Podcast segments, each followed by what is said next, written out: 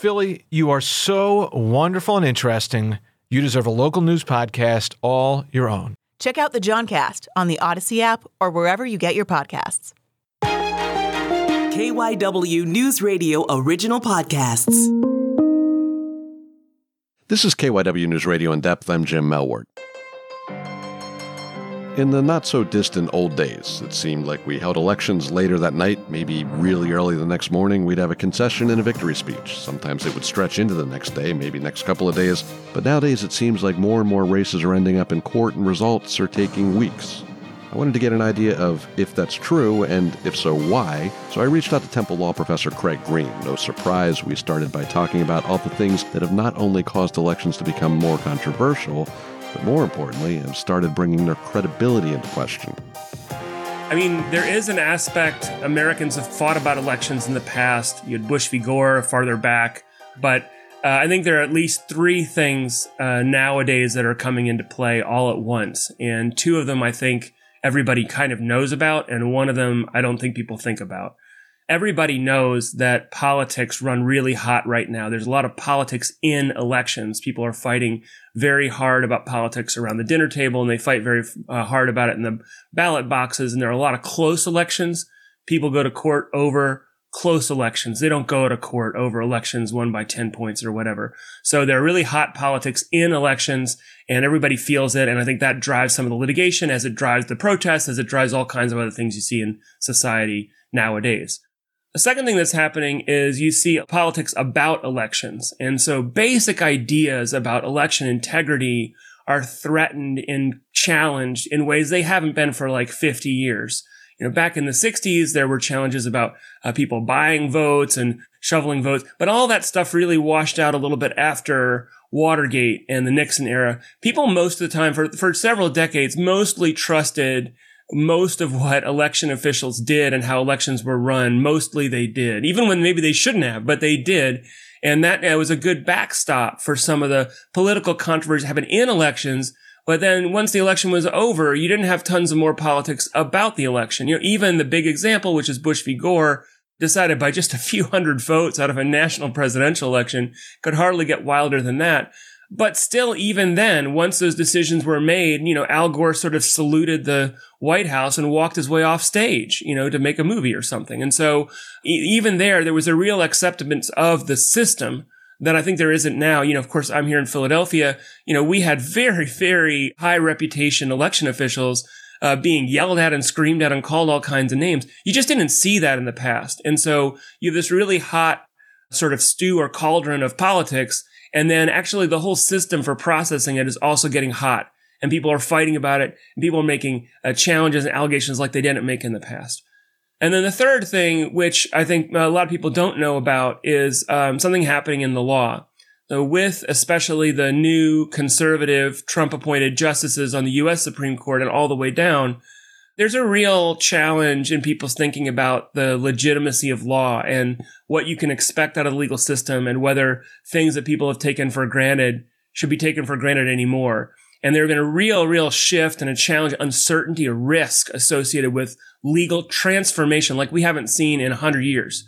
And what that means is if you're a litigant, you might take your chances on some kind of aggressive argument that you might have just let lie in the past, because nobody's quite sure exactly what are the courts going to do. And so I think this turns it into sort of a gambler situation a little bit more than usual, uh, with all the standard sort of posturing and this sort of stuff. And I think the combination of a change in the courts, a change in the way Americans think about the election system, and then what everybody knows, this really hot moment in American politics, it's a, it's a perfect storm, and it's pretty bad. The main issue right now that we're looking at is the the undated ballot. You know, you mentioned the, the technical flaw. Where does that kind of rate, when when you say, you know, the, the damaging the integrity in election procedures, where does throwing out a ballot because there's no date on it uh, and, and arguing over that in court, wh- where are you going to put that on? Is that kind of, uh, you know, is is it a foundational issue? Is it just another, you know, just pulling threads? Or, you know, is this just kind of a, something that, that needs to be kind of litigated to figure it out? Yeah, there's some particulars and some generals with this Oz McCormick litigation. It's about the undated electors have failed to fill out the ballot, the date on their, on their envelope. And it doesn't mean it came in late. Not a single one of those ballots came in late. It's just a matter they didn't actually have, just like they almost wrote with the wrong ink or they got the wrong year. What, like some people just didn't put it in. They said to put it in, but it didn't put it in. And so on the particulars, you know, especially as the facts are unfolding, you know, it really seems like this litigation is not going to matter. Because on any plausible assessment of the split of the remaining eight hundred or so ballots that are in this category with no date on them, you know, they're not going to be enough to swing the election. It doesn't look like they are. So in a certain sense, this litigation, like, who cares? Doctor Oz won a really close election. We have had other elections, including Bush v. Gore, that have been decided by less. You know, there, there are close elections, and then they, that's how it goes. You win a close election, and then you're the, in this case, you're the Republican Senate candidate.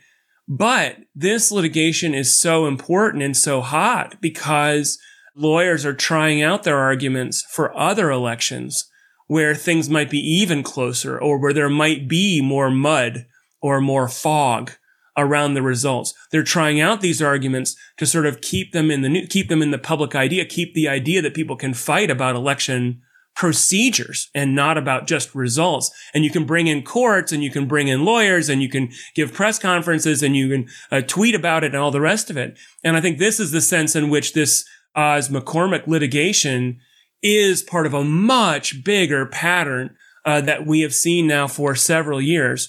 You know, and again, I say, I said Al Gore just walked away from an election he lost by several hundred votes. Of course, we haven't mentioned her name, but Hillary Clinton did something a little like that too. There are tens of thousands of votes different, but you know, she could have fought. She could have fought here and fought there and fought, but she didn't do that. And that's the way that most American politicians have handled themselves in close elections. So yeah, I think the thing that's distressing about this litigation of the moment is that it's not just of the moment. It connects backward with things in the recent past, and it projects a grim image going forward if, only if, but if a future election is close and maybe close enough to matter. And we all know that's possible um, in American politics today. You touched on a little bit, but when you when you brought up Bush v. Gore, it kind of got me thinking, and, and then you explained a little more, but you know, did, did that kind of change our thinking a little bit and remove maybe some of the sportsmanship or the norms around conceding an election and, and instead taking it to court? And you saw Bush come out and say, hey, I won, even though the recount wasn't really. Did anything happen there that, that, that you see as kind of a shift? Yeah, my biography is the same way. I had just gotten out of law school. As it happens, I was clerking for then Judge Merrick Garland at the time in the D C Circuit, just down the street from the Supreme Court. So I saw it kind of firsthand, made it very hard to get any work done as we chased the latest news on some crate of ballots here or some, you know, uh, ch- hanging chads over there.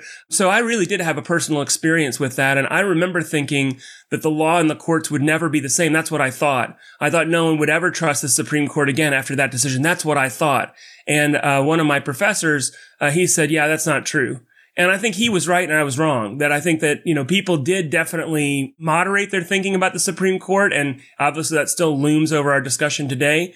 But more or less, you know, Al Gore really did the country a service in a very hard-fought election that he could have argued he won, although he didn't win. Uh, and he just left. And what that meant was that everyone could sort of, in a sense, go back to normal. And in the last, you know, sort of last election cycle, you saw the opposite of that. And you saw what happens when a candidate digs his heels in, tries to play all the po- formidable political muscle that he has to challenge not just sort of the politics of his opponents, but to challenge the integrity of the system that decides who wins. I think that was really the moment that made things uglier rather than Bush v. Gore. On the contrary, although I was so upset about Bush v. Gore at the time and it was so close and whatever else, and the Supreme Court behaved so strangely. But like that honestly looks like a sort of a paragon of virtue compared to what we've seen nowadays. You know, you know, I think everybody knows that that uh, Donald Trump's presidency represented a challenge to a lot of establishments, a self-conscious challenge to a lot of establishments, including some things that passed for science or passed for uh, politics or passed for norms or whatever. He had a lot of challenges for those things. So it was very, in a way, on brand. But I think this ripple effect that we're seeing now is, you know, once you really cause a big fraction of the country, bigger than before, to doubt the basic integrity of the elections, it's not clear exactly how easy it is to go somewhere from there. Especially if, again, this is the premise for the whole thing, as long as you have hotly contested elections on the merits. Look, if a candidate comes in, if, you know, if one party or the other comes into the midterm elections, blows everybody away ten, fifteen points, or the next presidential elections instead of ten, fifteen points, there's nothing to squabble about and things feel normal again. I think the thing that's scary or can be upsetting is if we live in this moment of basically fifty-fifty politics in a lot of different elections across a lot of different parts of the country, if you're facing fifty-fifty elections, that really puts a strain, a repeated strain on the basic mechanisms that decide who run various governments in America. And I think without public trust in that, I think it becomes, it becomes all the things that we take for granted, have taken for granted in terms of resolving even close elections, even fought elections. Those basic mechanisms really uh, start to look a little bit different. More with Craig Green coming up. This is K Y W News Radio In Depth. This is K Y W News Radio In Depth. I'm Jim Melward. I'm talking with Temple Law Professor Craig Green about election integrity. Something that's specific to Pennsylvania elections is Act seventy-seven. That's the law that brought no-excuse mail-in voting to Pennsylvania. It made some other changes to election law, all of which at the time were considered improvements, and overall the bill was thought to be a win for Republicans. So where does Act seventy-seven factor into all of this? I'm not a super expert on Act seventy-seven, but I think Pennsylvania politics do have a couple of extra wrinkles that are worth mentioning. Of course, maybe people know about the, the latest litigation is about you know, Doctor Oz in the Senate primary. And one of the things that happened, one of the fun things about, interesting things about mail-in ballots is that it used to be, as people know, it used to be Republicans were in favor of those things, and now they're mostly against them. That coincides with a broader uh, Republican agenda, which you would certainly see in the Oz litigation and, and elsewhere, where Republicans are in various ways trying to, sh- to shrink eligibility to vote, and in the name of what they call voter fraud, trying to shrink access to uh, ballots in this kind of a way, and Democrats pushing the other side. So in Pennsylvania, where we also have this very interesting branch divide where the governor is Democrat and the General Assembly is Republican. And so those two branches of government are busy duking it out as sort of one side tries to find various ways to cram down the vote and say things like voter fraud or whatever else. And the other side is really trying to increase access and allow more people to vote, more votes to be counted kind of all the time. And those patterns and tropes and sort of themes, I think, play out in a lot of different areas. Uh, I'm sure uh, that's part of the Act seventy-seven, but I also know about it in the federal voting rights context. Also, you have the same sort of thing and a lot of different things about, you know, basically Democrats trying to expand the base and include more voters, even at the risk of possibly new innovative techniques of collecting ballots, and the Republicans talking about uh, shrinking and to more reliable voter I D laws, uh, this kind of a thing to try to uh, limit in the name of, like I say, some allegations of uh, voter fraud or integrity or this kind of stuff. But so I think that's one way. I'm sure Act seventy-seven is part of that is, but, you know, th- there's a struggle over that. And then in Pennsylvania, the other thing we have is, you know, on a county to county basis, which you also see in the current litigation, different counties are different, have very, very different political bents, which then link them into these bigger discussions. And there are things, you know, even today, the, the Secretary of State for Pennsylvania says one thing and the counties say, yeah, we're not so sure about that. And so this is, a, in some sense, it's, it's Pennsylvania, it's America. Like there are all these different political governmental groups that get to make various kinds of decisions. And they, each one of them has a little joint uh, or a little twist Uh, where somebody can poke at it and say, oh, yeah, what about those people? What about those people? And that's what I think we saw in, in twenty twenty, what I thought was really the mo- one of the more remarkable things. You had election workers who were just killing themselves trying to deliver a fair and full election, counting ballots in ways that had never been counted before, you know, doing all kinds of stuff in, in but really, by and large, the best possible tradition. And they were being uh, sort of torn up and uh, belittled and demeaned and sort of attacked in ways, you know, that, that that I, I certainly hadn't seen in my lifetime. And that's a, that's a dim prospect when you look forward. You know, we just hope that does not happen again in the midterm elections, the next presidential election, but it's going to depend on a lot of stuff. It's not going to be just sort of one factor, be like, oh, that fixes it. And I think in a way, in a way, all of us Americans have some responsibility for it. You know, there's a sense in which you could drive the wagon to the left or the drag to the right. But I think what we're seeing now is people taking the wheels off the wagon. They're destroying government, deconstructing the administrative state as a, a favorable term, and uh, attacks on science or truth or whatever you want to call it. Uh, and I think that those things have a place. It's a diverse uh, community and electorate. But I think there are clear dangers when those kinds of disruptions bleed into the basic election system itself. And I think that's what we're that's what we're at risk of seeing uh, more normalized, if that makes sense. I find it interesting that you have a Third Circuit ruling, and now the Supreme Court has said, well, hold on, hold on on that. And then you have a Supreme Court, a Pennsylvania Supreme Court ruling that are kind of at odds with each other.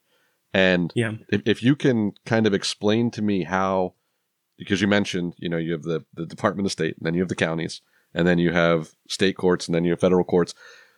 What's the tradition been as far as who kind of oversees elections?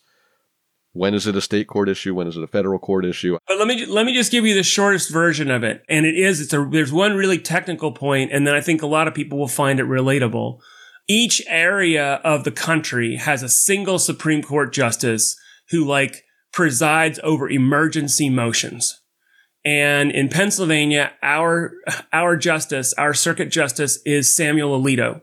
And Justice Alito, who's been in the news some lately, Justice Alito is one of the most active, aggressive, conservative justices there has been on the Supreme Court in one hundred years. And that means that when any voting conflict happens in Pennsylvania, if it gets up toward the Supreme Court in any kind of way, the first cut at it is Justice Alito. And he is very interested in changing the law in various ways that we could talk about or not. And so I think that he, his influence actually plays a real role in some of the disruptions we see here today. What's happening is the Third Circuit, which is a federal court, made a ruling about the Voting Rights Act, which is a federal statute that talked about the consequences of technical flaws in a ballot. A federal voting law says you make a technical flaw in the ballot, doesn't go to whether you're eligible, doesn't go to whether you're too late, doesn't go to any of those things. Some technical error, it does not disqualify you from voting. That's what the Third Circuit said. That's what the federal statute says. Justice Alito says, I'm not so sure. Justice Alito himself sort of stopped everything, stayed that litigation in the possibility of having a Supreme Court case about it. That's what I mean. That's the federal law moving. That's the six to three majority uh, changing things. Now, you know, j- judges change things, courts change things, but because of the personnel, we're seeing more dramatic changes than at any point, at least since nineteen thirty-seven, and maybe much longer than that. So that's like one part of it. And then the other part of it is, putting aside the federal statute and the Supreme Court and Justice Alito or whatever, our state, the Commonwealth of Pennsylvania, this state is very divided.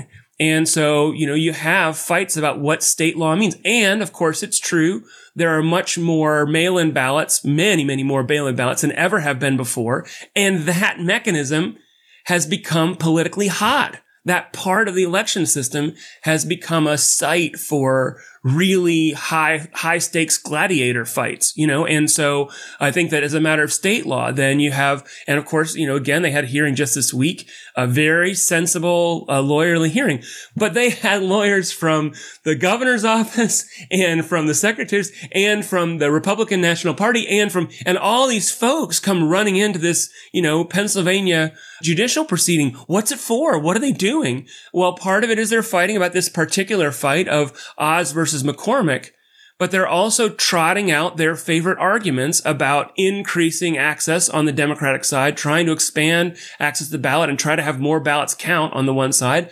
And on the other side, try to use courts as a way to close things down in the name of preventing voter fraud or election fraud, or trying to stick with, you know, what the General Assembly has said, or some sort of strict construction of the law. And these are, this, this litigation becomes not just litigation, but it becomes a political platform for people to go into these bigger, deeper fights about the American election system. And so I think that, you know, it's a, it's a tight election. It's a thousand votes. You know what I mean? So again, none of this happens if you don't have tight elections.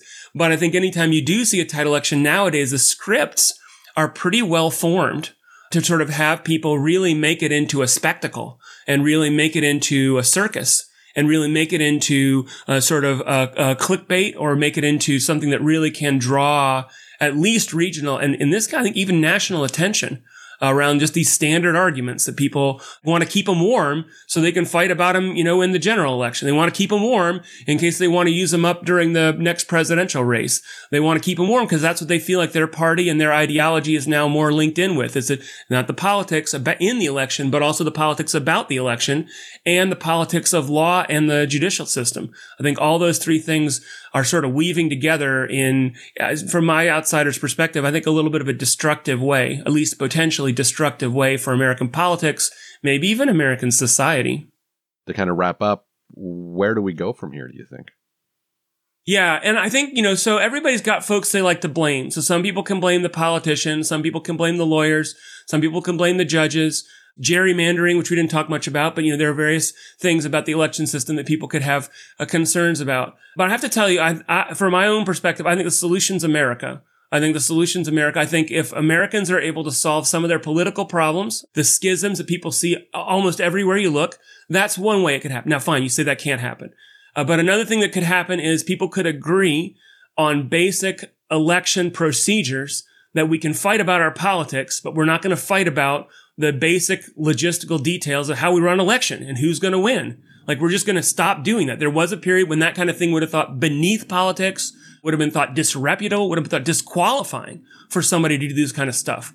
And I think that people, people, if they're sick of it, they can get sick of it and show it by disfavoring candidates who do this kind of nonsense. And then I think, obviously, in the end, like, this shift in the courts, this shift in the law, it's happening. There's no changing. It's going to happen. It's happening.